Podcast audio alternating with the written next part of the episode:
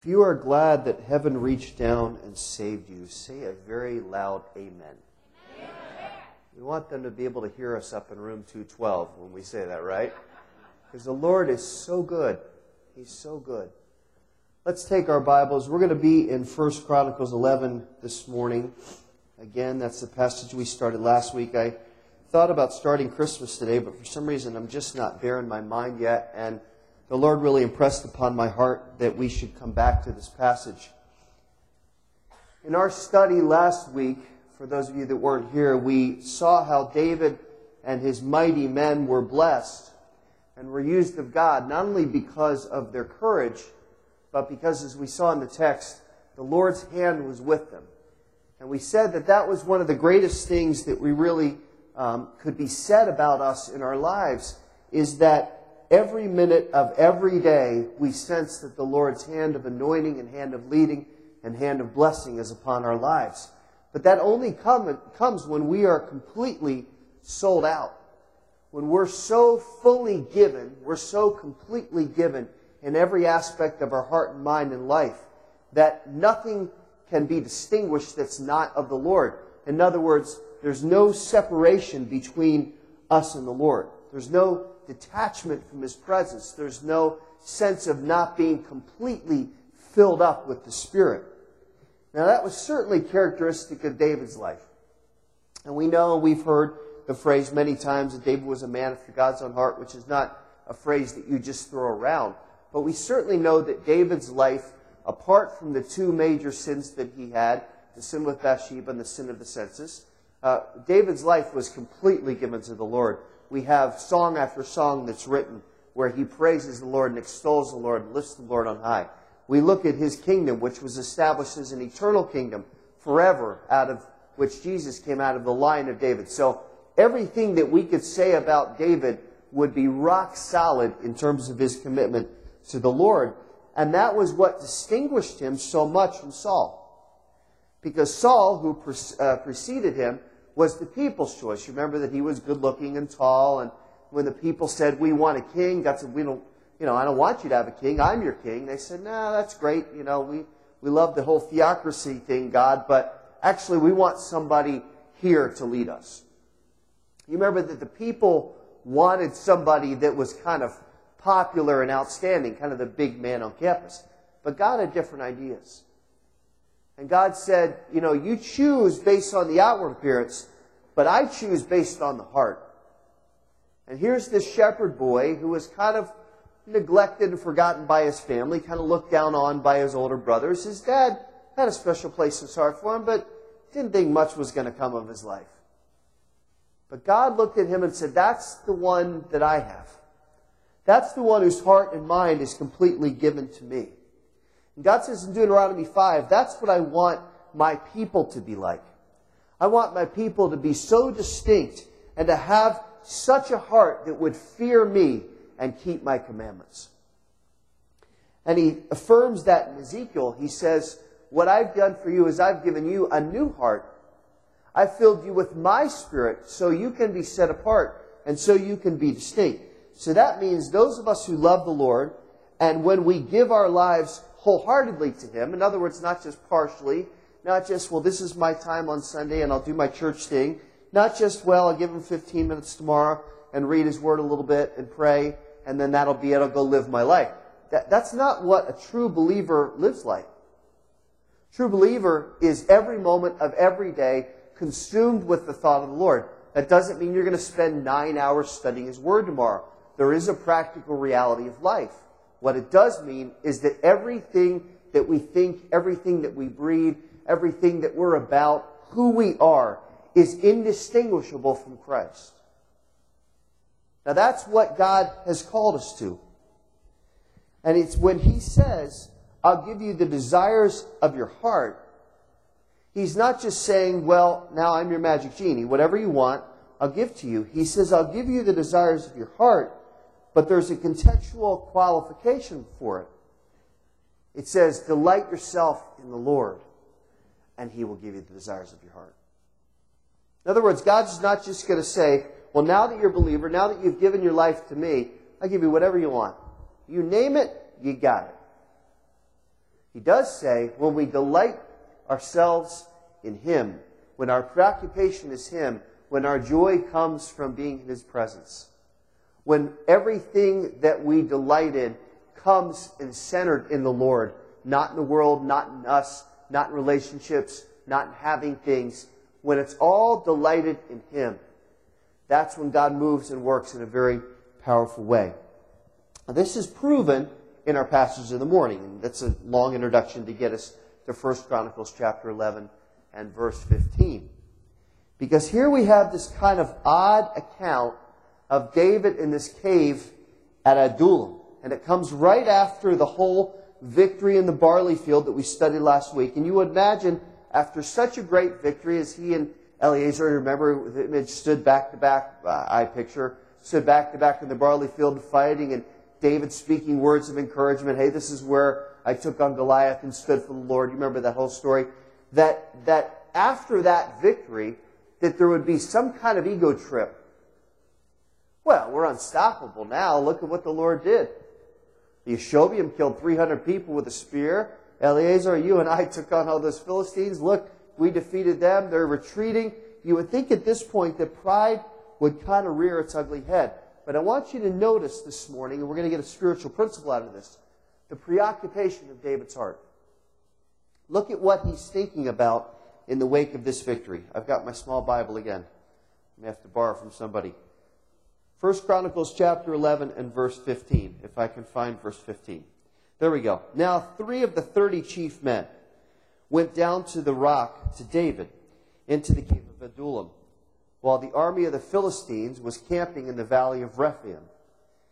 David was there in the stronghold, while the garrison of the Philistines was then in Bethlehem. David had a craving, verse 17, and said, Oh, that someone would give me water to drink from the well of Bethlehem, which is by the gate. So the three broke through the camp of the Philistines and drew water from the well of Bethlehem, which was by the gate, and took it and brought it to David. Nevertheless, David would not drink it, but poured it out to the Lord. And he said, Be it far from me before my God that I should do this. Shall I drink the blood of these men who went at the risk of their lives? For at the risk of their lives they brought it. Then he would not drink it. These things the three mighty men did. Now you say, all right, it's December 5th, 2010. Why in the world, it, uh, I'm going to ask for hands who say this. Why in the world would we study this strange passage? Anybody thinking that as we read? Wow, that's impressive. I know somebody did. What a strange passage. David's sitting in a cave, says he wants something to drink. The three guys go down to Bethlehem, get it. They bring it back. Here's your water. David says, No, I can't drink that. Pours it out. You know, what in the world does that have to do with our lives? Now, there's a spiritual principle here, and I'm going to encourage you to write some things down this morning so you're not just being a passive listener. There's a spiritual principle that comes out of this text that's very simple. But don't miss it because it's so obvious, and don't miss it because you've heard something like it before. Because I really believe the Lord needs us to hear this this morning. What we learn from this account is that what we desire and what we pursue and what we prioritize is a graphic indication of the true nature of our heart. What you pursue this week, what you think about, what you desire, what you prioritize, what is important to you, is an indication of what is going on in your heart. Now, here's the added kicker to that. The older we get, not only do we not hide what is not godly as well as we think, but as we get older, eventually we don't really want to hide it. Do you get that?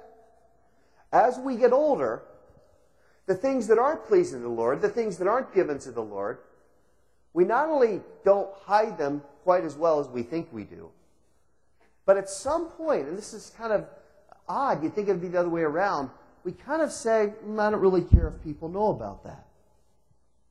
It doesn't bother us. It doesn't worry us. Eventually we think, well, everybody will just kind of tolerate and accept it because goodness knows they got their own issues. And they're probably not thinking about me and probably not worried about me. And it's not really that bad anyway. See, the tendency to be kind of lazy and indifferent in our passion to the Lord is one of the most dangerous things, and I would say maybe the most dangerous thing that the devil can do against us. It's the area of relentless attack against us. Not, hey, here's sin, do this. Because any believer that's mature knows that we should flee sin. And it's not doing things that are openly offensive to God because we're aware that people are watching and we're aware that we need to have a witness. And we're aware that, you know, common sense says you just don't do those things. So how's the devil going to attack? He's going to go after our passion. He knows that he can't steal our salvation. He knows that he can't vacate the indwelling of the Holy Spirit because that's guaranteed and it's locked in. And he knows that a faithful child of God is not really going to consistently go back to the bondage and pollution of sin. So what's his attack going to be? How's he going to go after us? He can't steal our salvation. Can't get the Holy Spirit out of our lives. He knows that we're really not going to just go back to jail and say, well, I'm just going to be stuck in sin for the rest of our lives. So what does he have left? All he can really do is harm us by influencing our attitude and our proximity to the Lord. The only thing he can do is mess with our minds, to put it in the vernacular. To say, all right, Rhodes, you think you're such a great believer. You've been saved 37 years. You should probably have this down, right? I know I can't steal salvation. And I know I can't get the Holy Spirit out of you. And I know you're not going to really commit heinous sin. But I can change your attitude. And I can cause you to drift away from the Lord. And if I can influence your relationship where you start to take the Lord for granted and you're careless about sin and casual about your calling, that'll not only hurt you, but it'll help my work. And if he can get us to buy into the idea that the Lord isn't really bothered by, quote, Christian worldliness, which is an oxymoron, that, that, if, that if we don't really feel bothered by that, that God doesn't actually want us to be holy and set apart to Him, then the devil can then show the world that living for Christ doesn't look any different than living for yourself. So he's messing with our attitude. He's affecting our faith. He's trying to convince us that the Lord doesn't need to be a priority. He's getting us to be indifferent about sin. And he's saying to us, you don't really need to be set apart because it's not politically correct and people will think you're weird and you don't really want to have that level of devotion anyway. So do your own thing. Think about yourself. Neglect God. And he's careful of how he pushes that because he knows that at some point our wisdom's going to kick in and we're going to hear the conviction of the Holy Spirit. And that's how he drives against us. But God says, I want something different for your life. I want a life that is sanctified. I want a life that is set apart. I want a life that is like Christ. I want a life that is passionate about me. A life that literally hungers and thirsts after righteousness. That's what I want from you. Now, here in chapter 11, verse 17, that's what's going on with David. And David's still in the midst of the battle with the Philistines. This time they're in the valley of Rephidim. It was near Pasdammim, where we saw last week they had the battle. George, do you happen to have that slide? Did it come through or no? This is the, this is the valley of Rephidim. And you see the little red thing, that is Adullam, okay? The valley of Rephidim is where you see the brown. So all through there, you see Bethlehem, if you can see that, up at the top right corner. So they're fighting this battle between the red and Bethlehem if you draw kind of a line from north to south in between there. That was the valley of Rephaim. So that's where they are on the map. Now, David at this point is in the cave at Adullam. This whole area was a very fertile region of Israel. When you get down near the Dead Sea, which you see to the far right of the slide, it's very stark down there. It's very brown. It's rocky. There's no vegetation unless you get near the Jordan River. But up where the red dot is, That's very fertile and lush. And it's why there was always a conflict in that area between the Israelites and the Philistines, because everybody wanted to control where the good crops were. So this is the land where they're constantly kind of battling.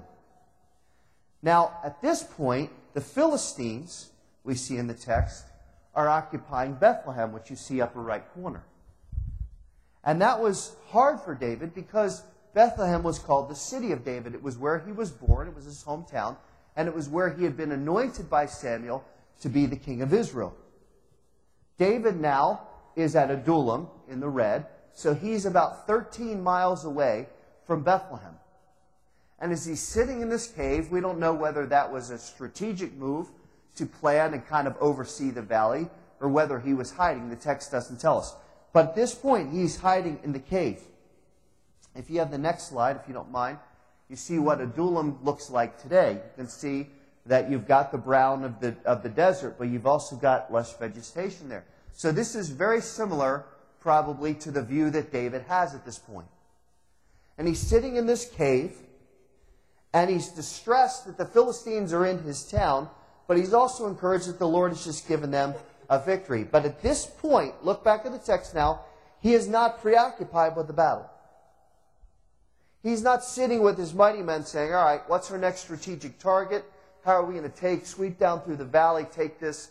How are we going to push back the Philistines? We should probably talk to Joab and some of the other commanders, Abner, and, and try to figure out what our battle plan is. He's not thinking about this.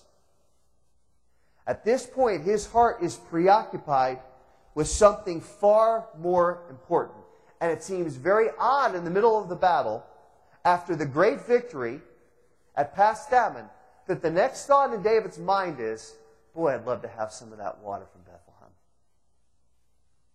Boy, I just, oh, I just wish I could go back to my hometown and go to that well by the gate and just get some of that water. Strange because this is not exactly close by. It's not like, oh, I wish I could walk out right now into that hallway and get some nice cold ice water. That's doable, right? Nobody leave. Stay where you are. But we could do that. We could just walk outside and get some water. But he's talking 13 miles away. So it seems kind of an odd preoccupation of his mind. But there was something about that well. There was something about the water that evoked a thirst that David here has that can only be satisfied by that water. It wasn't because there wasn't water close by, because as you can see on the slide, the area was very fertile. Where there's fertility in the desert, there has to be water. So it wasn't like there weren't other wells or other rivers he could go to. It wasn't like he's just nostalgic at this point. Certainly he remembered the water being great, but, but there's something deeper at play because of the lengths that the three mighty men to go get it. It's like David just said, Oh, so homesick, I wish we'd go home. It's far more than that. The word crave here, if you have a New American Standard, I don't know what it is in the NIV. What is in the NIV, guys? Is it long or I should have looked it up? It's crave in the, in the New American Standard. And crave's really the best word there. It means to long for to such an extent that it's almost to the point of coveting. So he's just pining for this water. He's not just saying, I'm thirsty. I wish I had some good water. You know, the water in Bethlehem's really good. He said, Oh, oh, I wish I had that water. Do you remember, guys? Remember the water in Bethlehem? Oh, it's so sweet and wonderful. I, I wish I had that. It held an experience. There was something about that water that was so important to him that he craved it. Now, part of good Bible study is asking questions of the text.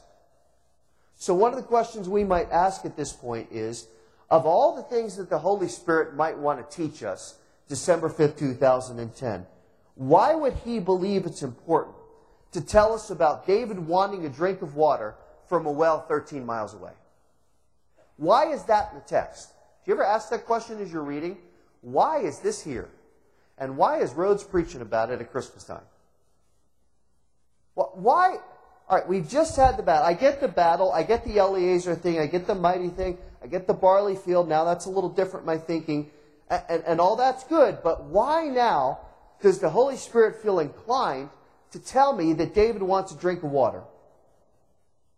Nothing that the Spirit puts in Scripture is, con- is coincidental, correct? Say amen. All Scripture is given to be profitable for our learning and maturation. Amen? All right, so this is not just a minor detail. When we read this, the Holy Spirit says, pay attention to that, because I put it in there. I want you to learn something out of that account that you wouldn't otherwise know. So it's important to see the scriptural principle behind it. And to see the scriptural principle behind it, we first have to understand how God places importance on the concept of water. Water in Scripture almost always indicates the fresh work and fresh provision of God. If you're taking notes, write that down. Water in Scripture almost always indicates the fresh provision and fresh help and fresh, uh, what word did I use? Work of God. In the Garden of Eden, in chapter 2 of Genesis, it says, because there was no rain and there was no one to work the land, that God brought a mist stuff from the ground to make the ground grow and fertile and, and to continue the work of life. When we see the flood, it's not only an act of God's judgment, it's also uh, the washing away of man's filth and God starting again and saying, I'm going to give you a second opportunity now. This is going to be new life and a new landscape. When the Israelites get to the Red Sea, God provides water parting to provide deliverance for his people and keep them moving toward the promised land. When they get to the Jordan River, once again, he parts the water and stacks them up miles away so the people can walk through. And as they're walking through, they grab 12 stones and place them on the other side as both a memorial and, an encouragement to move forward and occupy the land. When we get to the tabernacle and the temple, water is used to cleanse the priests and prepare them to participate in God's atonement and spiritual restoration. We get to Mount Carmel, where Elijah stood and defended the Lord. Remember, he takes buckets of water and he pours them over the sacrifice. And then the fire comes down from heaven. And it says in the text, it laps up the water because God is proving his power and his authority. And then he says, Go up and pray. And Elijah sees the little cloud like a fist. And then he says, Get down because rain's coming. Three and a half years it hadn't rained because it was an indication of the spiritual drought in Israel. God says, It's about to rain. I'm about to do a work. Water was used to heal Bartimaeus' physical body, which was a metaphor for spiritual restoration. The disciples were constantly around water. And Jesus taught them spiritual lessons around the water in the Galilee region, which is such a beautiful area of Israel. They were out in the boat and they had the storm and he calmed it down to prove his power. Peter walked on the water and then took his eyes off Christ, and we have a lesson about faith. They're always around the water. Jesus goes to the woman at the well and he says, Give me some water to drink. She says, Why are you talking to me? And he says, Well, you know, go get your husband. She says, I'm a, He says, You have five husbands. And then he talks to her about what? The living water. He says, I've got water to give you where you'll never have to draw from this well again. And then we have the picture of baptism, which is a symbol of the death, burial, and resurrection of Jesus Christ and the washing away of sins and the new life that happens in salvation. All throughout Scripture, it's a great word study. All throughout Scripture, water has the continuous message that God is doing a work of refreshing and reshaping and refining and recreating and restoring and changing lives. So where there is water, God is either about to do a work in a powerful way or he's about to teach us, teach us a deeper spiritual principle. That's why I love the harbor part of our name. Because it indicates that God wants to do a fresh work. Now, in the same way, look back at the text. In the same way, wells are all throughout Scripture. We're going to do a study of that sometime. We don't have time this morning to develop that out. But wells are an indication of the presence of water, which you can see, you saw from the landscape is very barren and dry. In a very hot, unforgiving, arid climate like Israel, you always wanted water. Water was power. So people would dig wells and they would have cisterns that would hold water. Armies and, and travelers would camp near wells. Wars were fought over wells. And when you really wanted to stick it to your enemy, when you would take over their land, you would fill their wells with sand. So wells and water were very important all throughout Scripture. Not to mention the fact of guarding against dehydration, which in Scripture is a symbol of spiritual barrenness. So we've got the image of the water, we've got the image of the well, we've got David craving this well, craving the water that comes from only that well that was sweet to him. Now we have to say to ourselves at this point, there's something the Lord needs me to know. Because God's just not throwing around the picture of a well and water and David in the cave and all that kind of stuff. Yeah, that's a nice principle, but what's the bottom line? Well, the bottom line is we need to examine what wells we're craving and what wells we're drawing from. Are you drawing this week from the well of spiritual purity and the well of living water that helps you and sustains you and fills you and makes you more like Christ? Or are you drawing from wells that are spiritually impure and tainted by sin? All throughout this next week, there are going to be a lot of wells that you long for. A lot of wells that you think, if I just had that, my life would be fulfilled. If I just had that, things would be so much better. We're always more aware of this, obviously, at Christmas, aren't we? The frenzy, the frenzy of shopping. I'm constantly amazed in the middle of a recession, the mall's packed. You would never know there's a recession, right? It's like all year we've said, well, I can't buy anything, even though we do, but now that it's December, I get to go nuts. So there's this sense of craving and longing for. But many times, guys, when we're craving those wells, they're bitter and they're toxic and they pollute our spirit and they affect us in ways that harm us. When I was at Wheaton College, back in the dark ages of the 80s, long time ago, we had, when you turned on the tap in the dorm, sorry, I'm going to gross you out now, the water was like a brownish yellow. It was nasty. This was before Lake Michigan water was being pumped out to the suburbs and it was pure. I love Lake Michigan water. I think it tastes really good. When I go to other parts of the country, I'm like, ooh, your water stinks. It's horrible. It tastes bad. But back in the 80s, when you turned on the tap, the water was kind of yellow. It was very hard. You couldn't really get the soap out of your hair. You know what I'm talking about? And it tasted really horrible. I had a friend my senior year, and she went and bought, first time I'd ever seen one, one of those water purifiers that fits on your, on your spigot, on your, on your faucet. And we used to actually go up to our apartment and say, Can we have some water? Because we need to boil something, or we need to cook, or we just need to drink something. This was before bottled water, right? It seems not that long ago. This is 25 years ago. You didn't walk in a store and buy bottled water. Why would you pay for water? It was absurd. So we didn't have bottled water. We drank soda all the time. I mean, bottle after bottle after bottle of sugar. No wonder I was so hyper and couldn't sleep at night. But when we really wanted water, we'd go up to our apartment. Can we have some water? That's how valuable it was. To use the spiritual metaphor, the well, so to speak, at Wheaton was bad, and we didn't want to drink from it because it would make us sick. And yet now, listen, there are many wells in our life that we continue to drink from, even though they're making us spiritually sick. They're polluting us, they're harming us, they make us feel kind of queasy in our stomach. They're affecting our mind. They're causing us not to be able to function as a believer should. And yet we keep going back and drawing from them. And why would we do that when the Lord says, I've got a well that's perfect for you?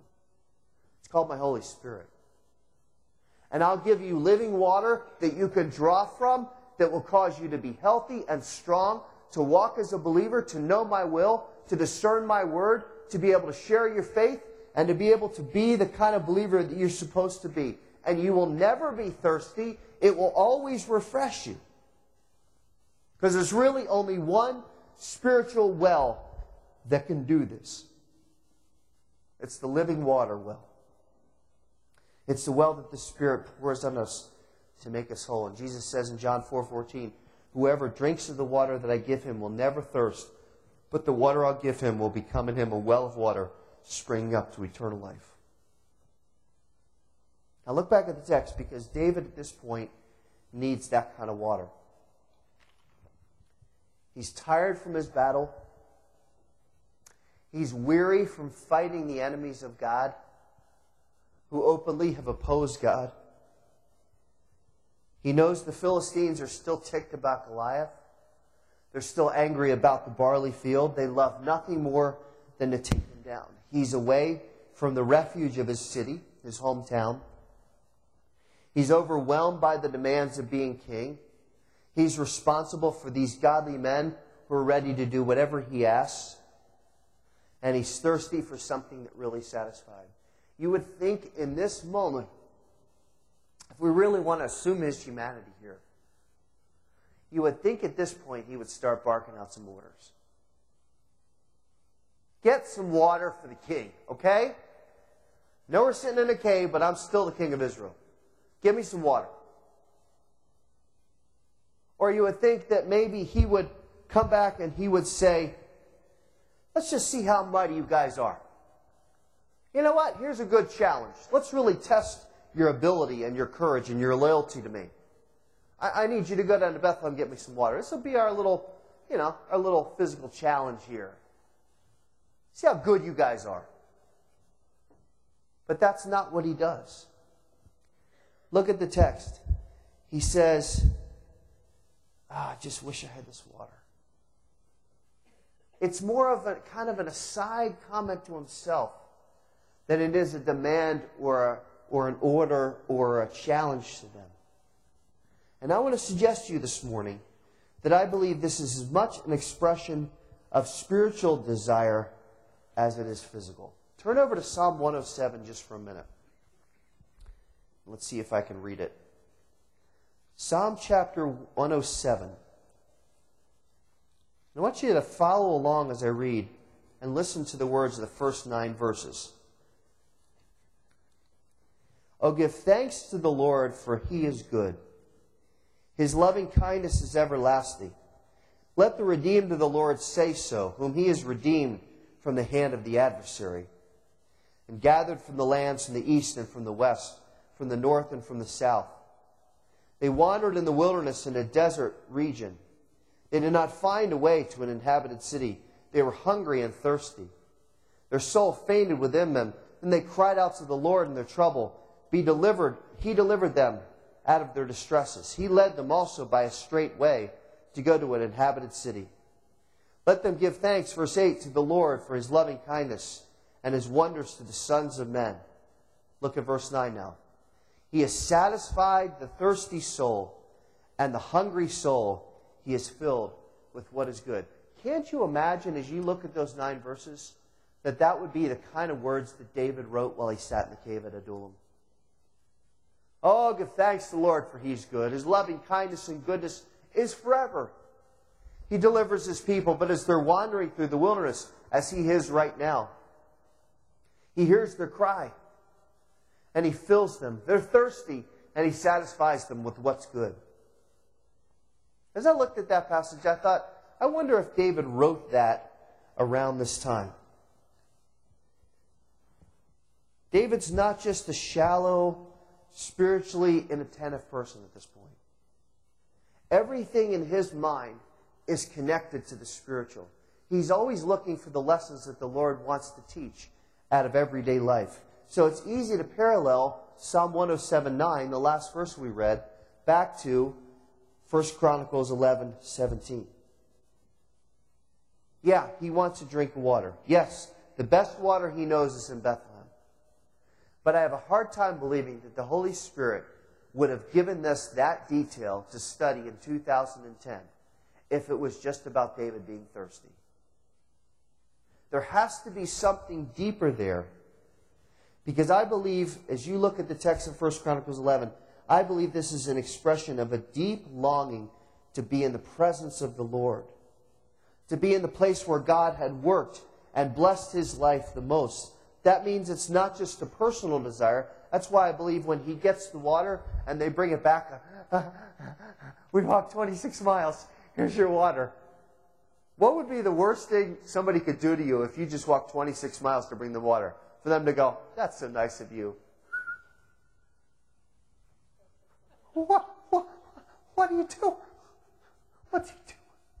We just walked 26 miles through the Philistine. He just poured it out. Why? We get the suggestion in the passage that it was a drink offering to the Lord. But I think it's because the water, the, the physical, tangible water, wasn't really the issue. I think the issue was that David had a great desire to be in the presence of the Lord in the place of greatest blessing. That's why he says, Lord, I can't possibly drink this. These men sacrificed everything. But my heart is committed to you, and I wouldn't feel right to drink this water that I expressed I wanted in just a side comment. And guys, I'm so grateful. You don't know how it helps my heart to know that you would make such effort. But listen, this is my drink offering to the Lord. I would never, ever feel right about drinking this water after the sacrifice you made. So we're going to pour it out as an offering to the Lord so our hearts stay fully committed to God. Always remember that when you get strong desires in your heart, the first analysis as you seek the Lord and personally assess that desire is to make sure that it is God's calling on your life, not just what you want. When God fills you with a desire, make sure that your reaction isn't just, well, that sounds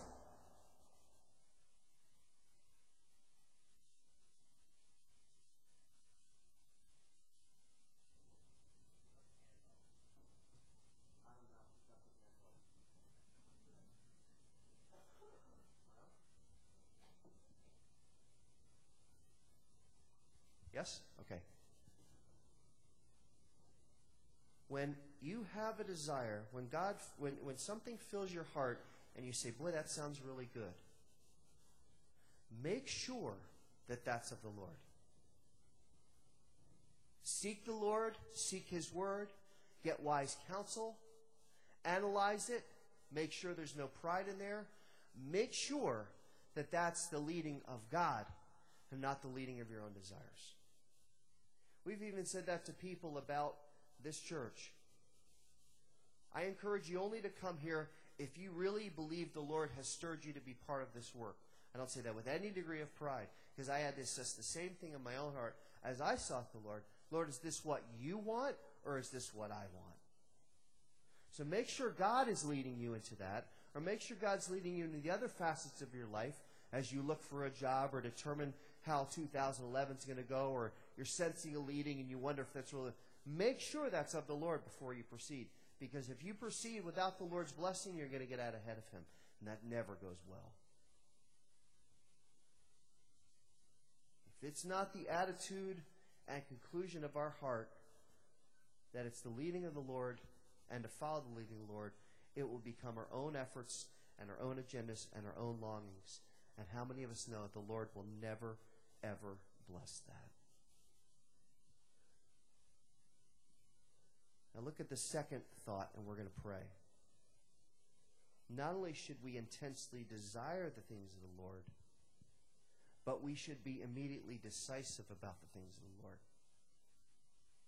The desire of our heart every moment of every day, Lord, I want what you want. Lord, I want to be pleasing to you. Lord, I want to follow you. Lord, I want to have your mind. Lord, I want to serve you. Lord, I want to represent you. Everything's about you. So that should be the preoccupation of our desires. But once the Lord reveals what he wants us to do, the second step is to immediately be decisive about it. David's not thinking, hey, they'll actually do this. He sits back in the cave and says, oh, man, I'd love to have some of that water, Bethlehem. That stuff is so good. Boy, that would be refreshing to my, to my body, yes, but to my spirit. Notice what the three men do. They hear the king's voice and they quickly act. They don't say, hey, come to me. Shh, shh. Let's go to the back of the cave. Hey, we need to form a committee. Let's form a committee and let's, let's discuss the implications of going to Bethlehem. Well, I don't believe David was really serious when he was talking about that, so I'm not sure why we're even discussing it. There's always one of those guys in the committee, right? Not sure why we're even talking about this.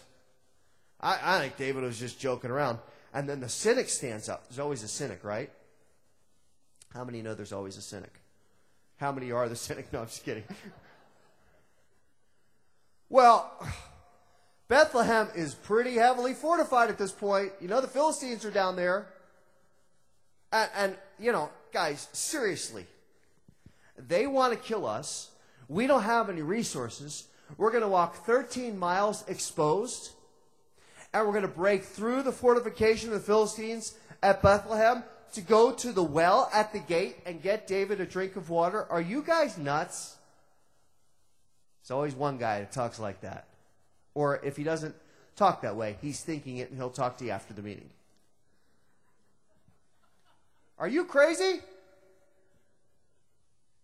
There's no team to develop a battle strategy. There's no tactical route to plan, group to plan the route or how we're going to transport the water. There's no subcommittee to figure out who gets to actually hand the water to David. There's no discussion. There's no hesitation. There is just action. They move without fear through the enemy. They sacrifice their own personal time and energy and rest and safety and they bring him the water in spite of overwhelming obstacles. Not because he ordered them to, not because he laid a guilt trip on them, and not because they thought they would score points by doing it. They did it because the king expressed his heart, and out of their love and devotion, they responded. Now, think about that just for a minute, because that's a picture of worship. That's a picture of how we are to live our lives. That's the reasonable service that Paul talks about in Romans 12. The daily sacrifice of self so that we can serve and worship and live for God. So when God says, here's what I want, we don't say, oh, come on. Really? I'm going to have to think about that. Let me talk to some people that'll tell me what I want to hear. I don't think I'm going to go to your word. How often, when we read Scripture and we see something and that light bulb goes on, and the Holy Spirit said to us, You need to do that, how often do we say, I will do that without any hesitation right now, and I will keep doing it because you told me to? And then how often do we delay and analyze and rationalize and debate and take the safe approach that doesn't require any faith and ignore the prompting of the Holy Spirit instead of responding immediately with the power that only comes from God, walking by faith, not by sight, saying, King, because you express that, I will do it. I will do it resolutely, I will do it unflinchingly, and I will do it with joy. I don't think those three guys, as they're walking to Bethlehem, are going, oh, stupid king, okay, we've got to go get water. Oh, maybe do this. Oh, Jashobeam. You can't believe we're doing this, Jashobeam. I can't, Eliezer. I, I don't know what we're doing. Why are we doing? Crazy king wants water. You think they're doing that? Or do you think there was that sense of adventure and joy? This is going to be great. He doesn't even know we're gone. How long did it take to go 26 miles? Don't you think at some point David went, Where are those three guys? So I'm guessing here that this was a stealth mission. Oh, I got to finish. I- am guessing that this was, let's do this in the and they go down with joy and they sneak through the garrison and they draw the water and then I think kind of kind of laughing as they come back. Can you picture it? Little extra hop in the step. Think how David's going to enjoy this. Oh, it's going to be great. The king's going to be so happy. And they're not saying, brownie points for us. We're better than the other 27. Oh, we can't wait to give this to the king. You ever noticed how many obstacles and diversions seem to present themselves when you really want to spend time worshiping the Lord? I don't believe it's any coincidence at all that over the last four weeks, some of us who have been really integral in getting the church started have been terribly, terribly sick. I mean, just uh, right now, it hurts to talk because there's such a strong pain in my side. I'm not asking for self pity, okay? I'm just telling you, we have been so sick. And the Lord just keeps, uh, excuse me, the devil just keeps putting obstacle after obstacle. Now, you could look at that and say, Lord, this spiritual opposition is too much. Maybe it's a bad idea. Maybe this isn't what we're supposed to do. And, and, and, and you, at that point, can get a little discouraged and say, oh, I can't do this anymore. Oh. Why are we getting hit? This is not even bad spiritual opposition. This is minor stuff. Over and over again, we need to listen intently. All of us now, listen, this is my conclusion. We need to listen intently to the voice of the Lord, which sometimes is like a still small voice, and sometimes it's like handwriting on the wall. But let me tell you, when you hear the voice of God, you and I better immediately respond. We better say, like Samuel did, Speak, Lord, for your servant hears. And when we hear that voice, we better run to it. Now, we don't have a right to say, Well, I don't know what that sounds like. How do I distinguish the voice of the Lord? Jesus said, My sheep hear they, my voice, and they know it. And we can't say, Well, I don't know how to respond to his voice. Jesus said, Be holy as I'm holy, and I'll give you the Holy Spirit, who will give you the power to do what I ask you to do. So we can't just say, Well, yeah, I heard the voice of the Lord, but I'm thinking about it. Uh uh-uh. uh When the king speaks, we respond. The response of obedience and faith and worship is a response without delay and without debate. It's decisive and it's driven by our love for Him. But here's the final obstacle we like to be comfortable. Many times we look at it and we say, well, what's it going to cost me? Do I have to sacrifice something now? Is that what this is all about this morning, Rhodes? You got to sacrifice something. I'm so tired of that message. My time, my money, my opinion, my pride, my not getting attention. What? It, it, it, what's it going to cost me? Let me tell you, it is going to cost you something. And it's usually going to cost you something that you're holding on to so tightly that's become a matter of pride and then sometimes we say, well, Lord, here are my parameters. Like we can set the terms with God. How many know you can't set the terms with the Lord? Oh, oh, Lord, here are my parameters. By the way, I want to do your will. Oh, mold me and shape me after your will while I wait yielded and still. But, great song. I got some limits now. You're going to have to fit it into this. Because if it's not in this, I'm not comfortable.